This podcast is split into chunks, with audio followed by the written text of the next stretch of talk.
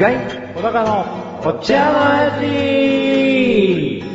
この番組はマイペースな菅井とマイペースな小高がまったりとお送りしていきます。いつもとちょっと違うけどまあいいかな。そうまったりしない。まったりしない。でもお正月ですよ。あ、明けましておめでとうございます。明けましておめでとうございます。今年もよろしくお願いします。本年もよろしくお願いいたします。よろしくお願いします。いやー、ついに2009年ですよ。ね、もうあれだね。車にタイヤはないと思ってたよ俺。ちっちゃい時は。確かに、ね。この頃には。21世紀イコール車は空を飛んでるみたいなね。で上下くっついてるような。なんか変なピッチリしたやつ着てると思ってたらさ、まあ、ピッチリしたやつは流行ったよ。でもあリバイバルじゃん。でもはいはいはい、そうですね。でもやっぱりそういうのって結構、ドラえもん影響してますね。あ、ドラえもんはね影響しますね。ドラえもんでいい。そう、ドラえもんのその21世紀、そうそうそう出るじゃないですか。21円もんとかね。これもう話変えちゃった。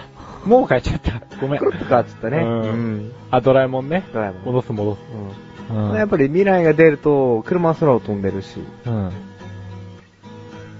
ドラえもんってさ、22世紀だって。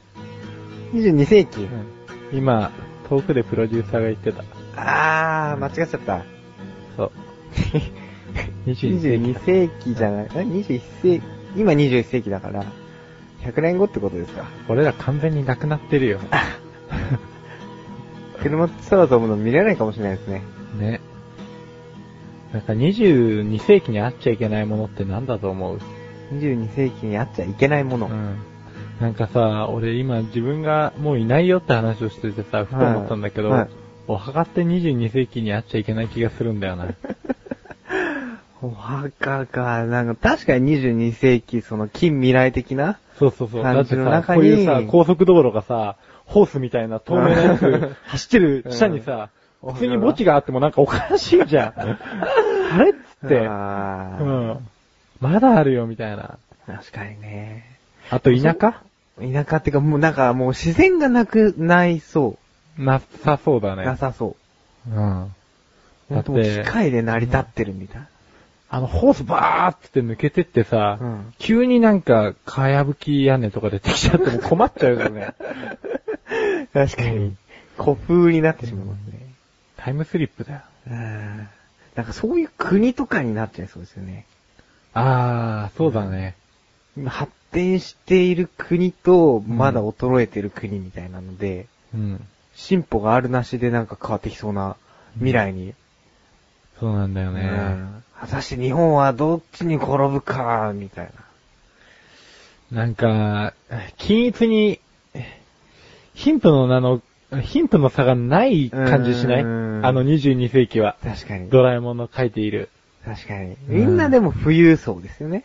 そうなんだよ。なんかこういう細いさ、東京タワーじゃないけど、なんかもうめちゃめちゃ細いさ、こういう塔の、上の方にこうちょっと丸い感じのドライブみたいなのがついてぶささっててさ、そこに住んでる感じがあるじゃん。ありますね。どうやって登んだよっていうのも鋭くあるし、そんなところに、あれじゃねえの、住めないだろう。確かにね、どう発展していくのかね、もう我々はそれを見れないわけなので。そうなんだよね。それが非常に残念ですね。残念ですね。ところで話変わるんですけど、今年私役年らしいんですよ、どうやら。あー、俺今後役なんだよな。なんか対策とかあります？佐野厄除け大師がいいらしいよ。佐野厄除け大師、うちの姉ちゃんがね、やっぱ佐野厄除け大師は違うわって言ってた。比べたんですか、それは。わかんない。川崎大師が、まあ割かし、我々の住んでいる地域からすれば、一番まあ、有名な、メジャーな厄除けの神社じゃないですか。でもね、なんか、あいつ川崎大師結構行ってたんだけど、佐野厄除け大師は違うっつうんだよね。じゃあ行ってみようかな。どこにあるんですか、佐野厄除け大師。わかんない。上の方じゃない？日本の。あ、上の方。関東よりちょっと上の方。関東ではないと。関東圏だったような気もするんだけどな。あれ？違うっけ？北陸？わかんないけど。まあ、東京、神奈川ではなさそうですよね。まあ、そこはまずないだろう。うん。ググって。まあ、でも22世紀にその薬よけ大使だっちゃダメだよね。うん、ごめん、今思い出してちょっと言っただけなんだけどさ、なんか気になっちゃってさ、22世紀にやっぱなんかあっちゃダメだなと思って。うん、その辺も近未来になってると思うんです、きっと。薬よけも。薬よけの近未来って何？薬よけってデジタル、デジタル。あ、デジタル。うん、ボタン1個みたいな。でもね、薬よけは、翻訳は、はい、本当にそうでもないんだよ。あ、そうなんですか？うん。後役なんだよ。後役なんですか？後役にみんな結構油断して痛い目に遭うっていう話はよく聞いてる。俺の友達もなんかね、骨折した。本当ですか？うん。小高さん自体は何もなかった。俺はね、そうっすね。うん。なんか、エレベーターのボタン、勢いよく押して突き指したことがあるぐらい。うん。まあ、そんな些細だったら、まあ一応お払いはね、してこようと思うんで。はい。まあ。はい、いい一年にしようよ。そうですね。うん。じゃあ皆さん今年もよろしくお願いします。よろしくお願いします。ここで一旦 CM です。ちょっとなーに？最近全然気分が優れないよ。大丈夫じゃないよ。なんか楽しいことないの？楽しいこと？そんなの俺に聞かないでよ。そんなメガネタマーニとマッシュルがお送りする楽しくトーク。リンクページからいけます。ぜひ聞いてね。ね。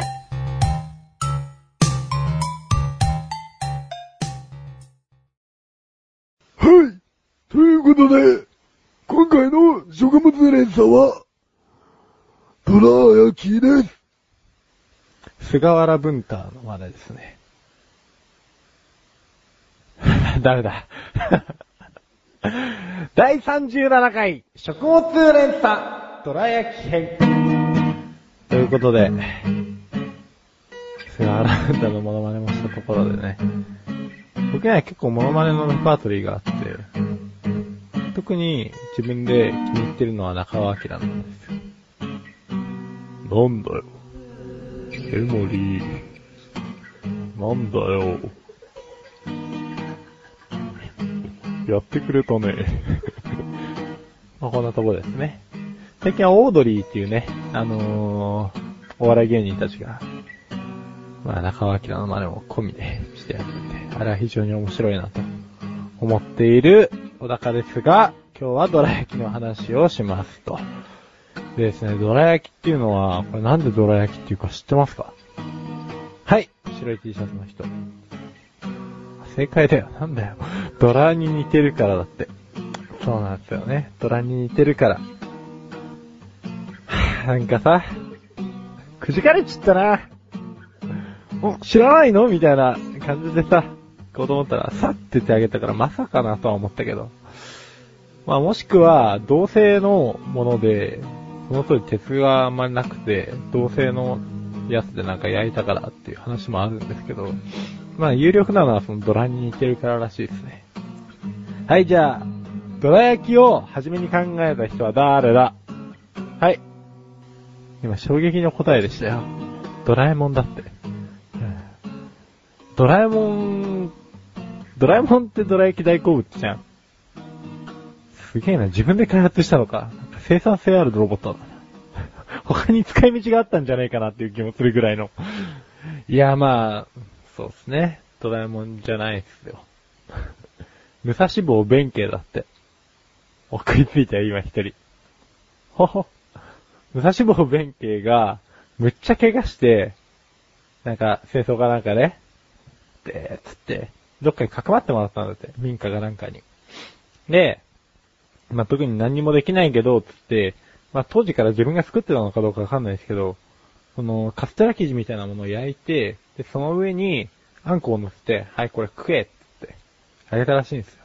それが始まりみたいですね。だから、どら焼きは最初、こう、挟まってなかった。サンドされてなかったらしいんですよ。